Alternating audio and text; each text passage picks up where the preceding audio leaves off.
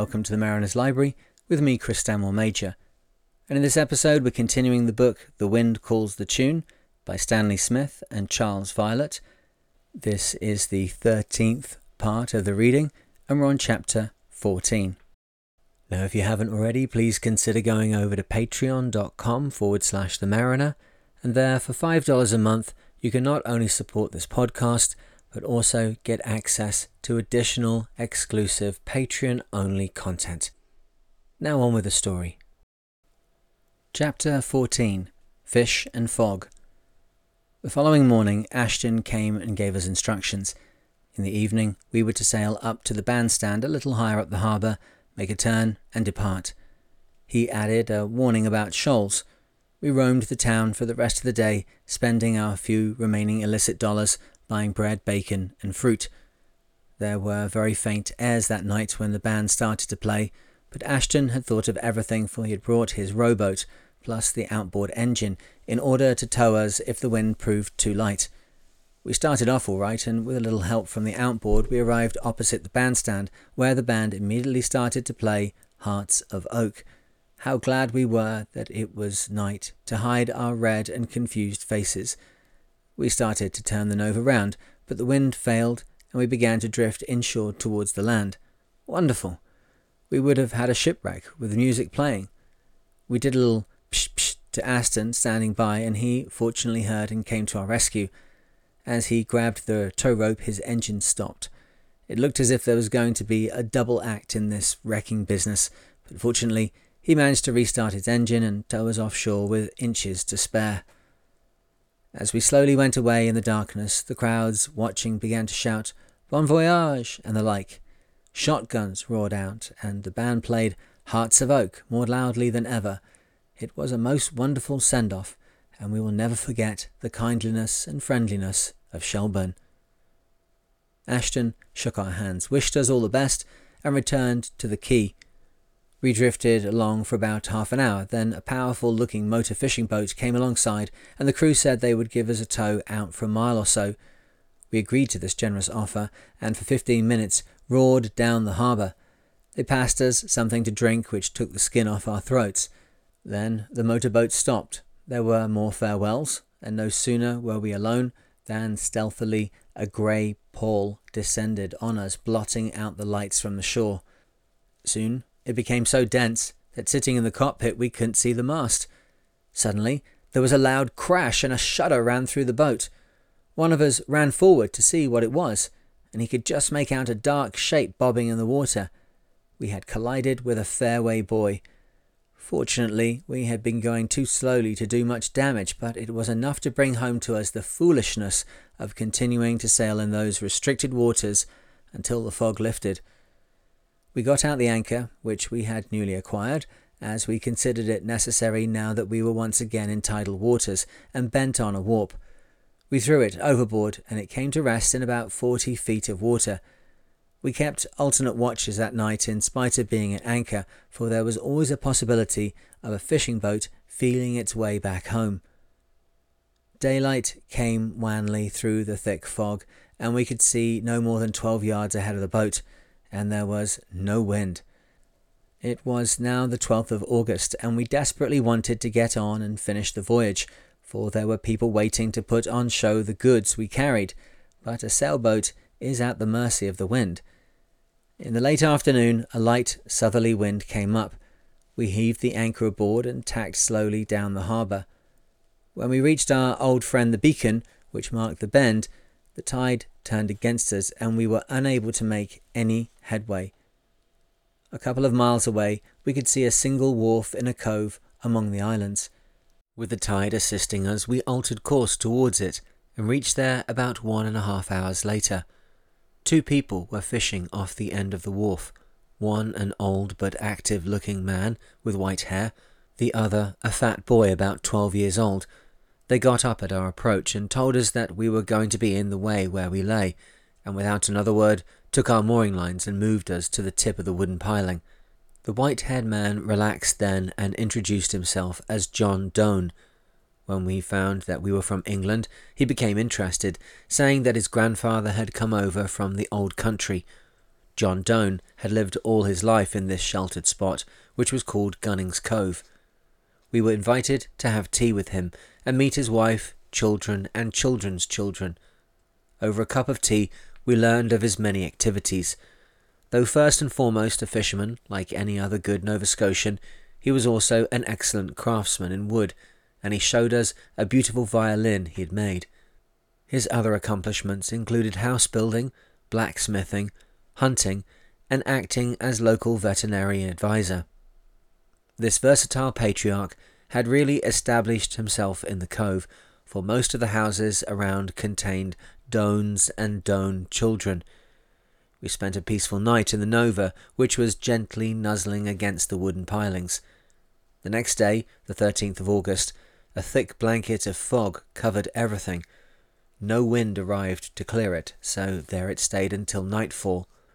Nova Scotian fogs are world famous, and they were putting on a good show for us, but it wasn't appreciated, for we were in a tearing hurry and we damned the weather in no uncertain manner. When we realized that we wouldn't be moving that day, we walked to the house of a photographer we met at Shelburne, and here we were shown some samples of his lovely colour photography. That evening, during our walk back to the boat, our clothes became soaking wet in the now even denser fog. The fog lifted on the 14th of August, and the sun poured down from a cloudless sky. Our out of the world spot looked beautiful. The water in the cove was bright greenish blue, edged by massive grey boulders patched with mustard coloured lichen. It was a lovely picture of vivid colours, but for us its beauty was spoiled by the fact that there was no wind. We spent most of the day standing idly on the wharf, watching the motorboats unload their cargo of fish, which was weighed and then packed in ice. Cod was the principal fish caught, with pollock a close second. Haddock and halibut made up the varied catches, the latter being by far the most valuable.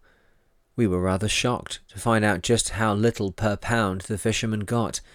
It averaged about two to three cents for cod, three quarters to one and a half cents for pollock. Halibut usually managed to bring in nine cents a pound. When all the excitement of unloading fish was over, we just stood with our hands in our pockets, glumly looking at the all too peaceful cove.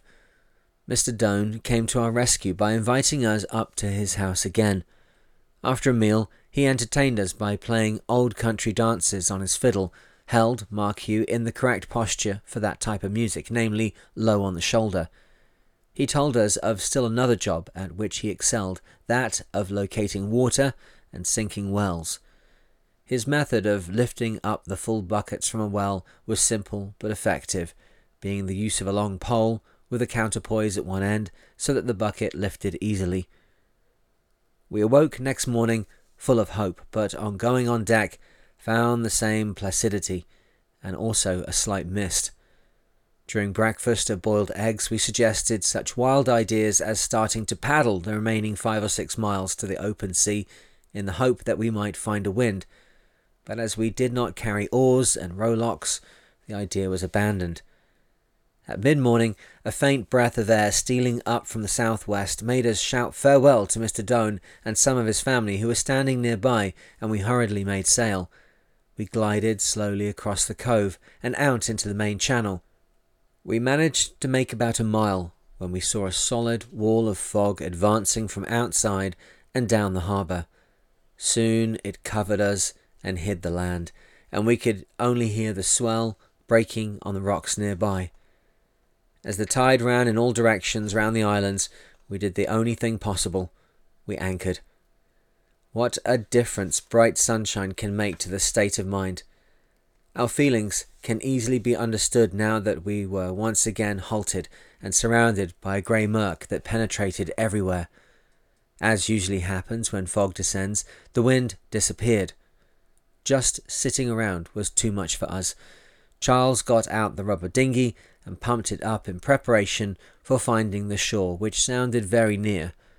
No sooner was it placed on the water than it began to lose its shape and ended up by being just a piece of rubber floating disjointedly on the water, supported by odd pockets of air.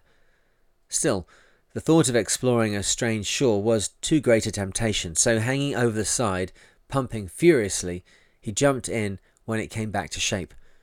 By pumping a few seconds, then paddling hard with the little hand paddles, then pumping again, the shore was reached, but not without loss of dignity, for a swell had speeded up the last yard or so and dumped the dinghy onto a small boulder just where the paddler would feel it most and then a slightly larger swell came in and filled the rubber boat before he had a chance to move.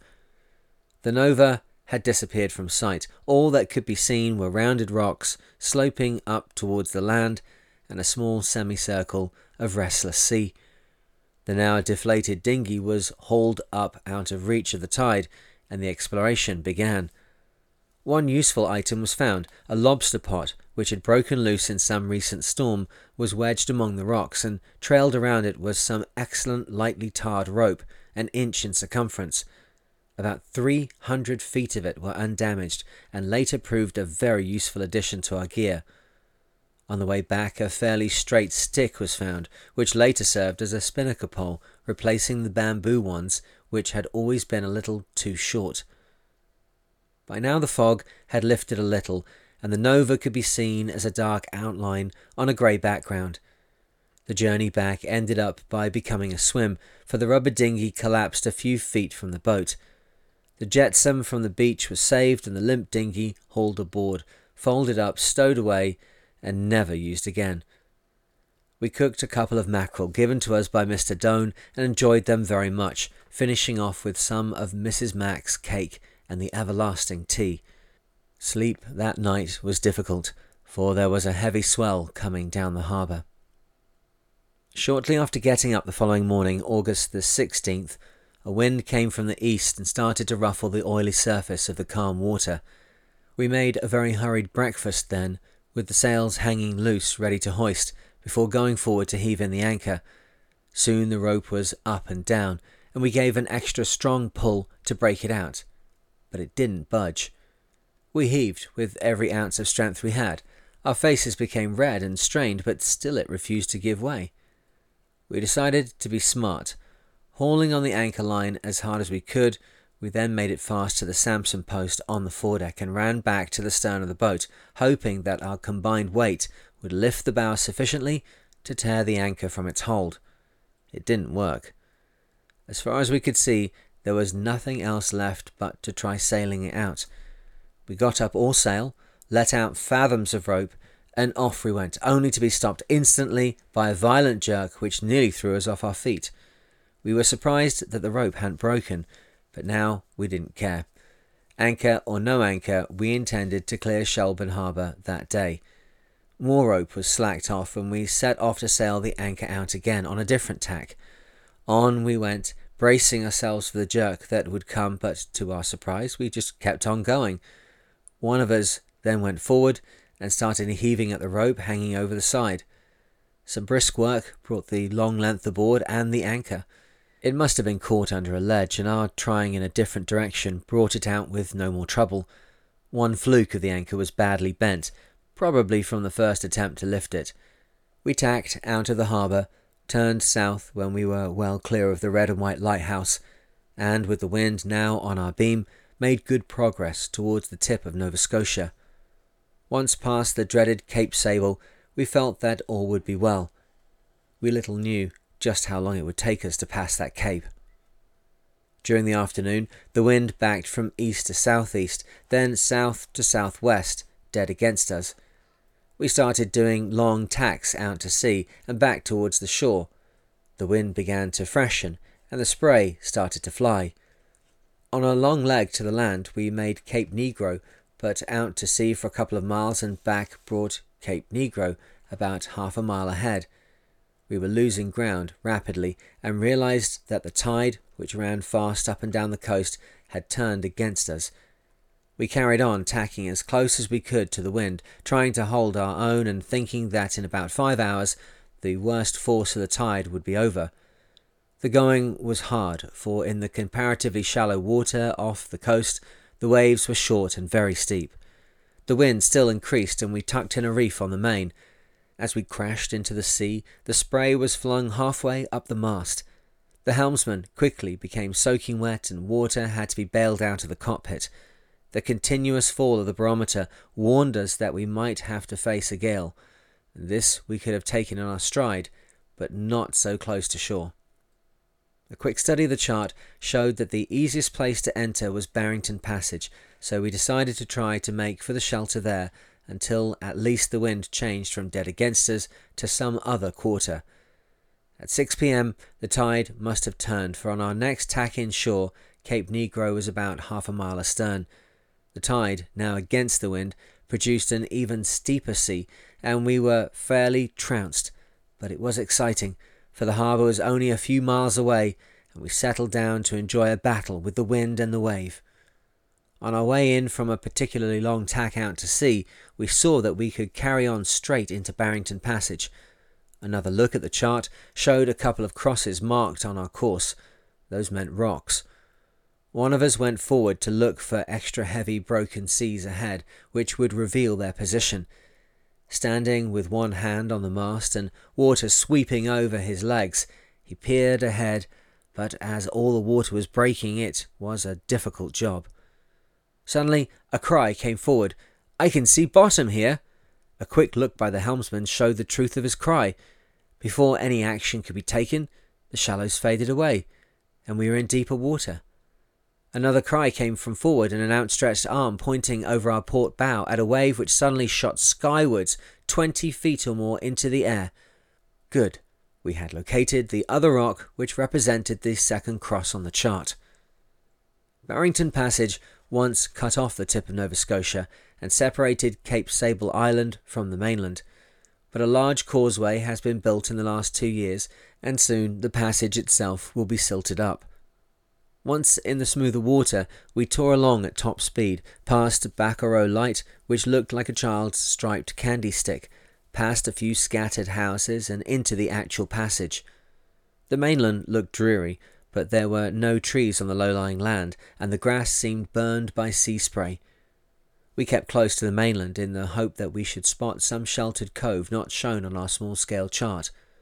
Ahead, we saw a long line of posts in the water, and as we came closer, we saw that nets were slung between them, and that a circle was formed at the end. We couldn't make out what it was, but found out later that it was a fish trap. Chancing to look astern, we were surprised to see a huddle of boats sheltering behind a rough sea wall built of posts filled in with stones. It had looked so close to the shore that we never thought that it might be a shelter, but it was, and we turned and headed the Nova straight for it. This was better than we had hoped for, as it was situated just at the entrance to the passage, from which we could proceed without much loss of time when the weather improved. As the water seemed to be shallowing, we lowered the mainsail and proceeded slowly under jib and mizzen. The total width from the staging near the shore to the protected area was not more than fifty feet, and there were three boats tied alongside each other, leaving us about twenty feet in which to manoeuvre. We needn't have worried, for no sooner were we inside than we struck bottom hard. A line was thrown to us, and we pulled the Nova over to one of the fishing boats. We rather shamefacedly lowered the jib and mizzen, and then went back to the cockpit and looked around our new harbour. It was most certainly the smallest we had ever been in, but it looked very snug. So far, not a single word had been spoken by the thin line of men on the pilings. To us, they looked hostile, and we felt like unwanted intruders. It was not long before we found them to be the kindest and most generous of people. For generations they had earned their living by the sea.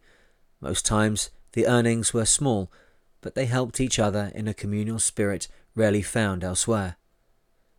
We broke the ice by asking whether there would be enough water under us when the tide went out. There won't be, said one old man clad in blue jeans, sea boots, and a grey shirt. Better give me your line.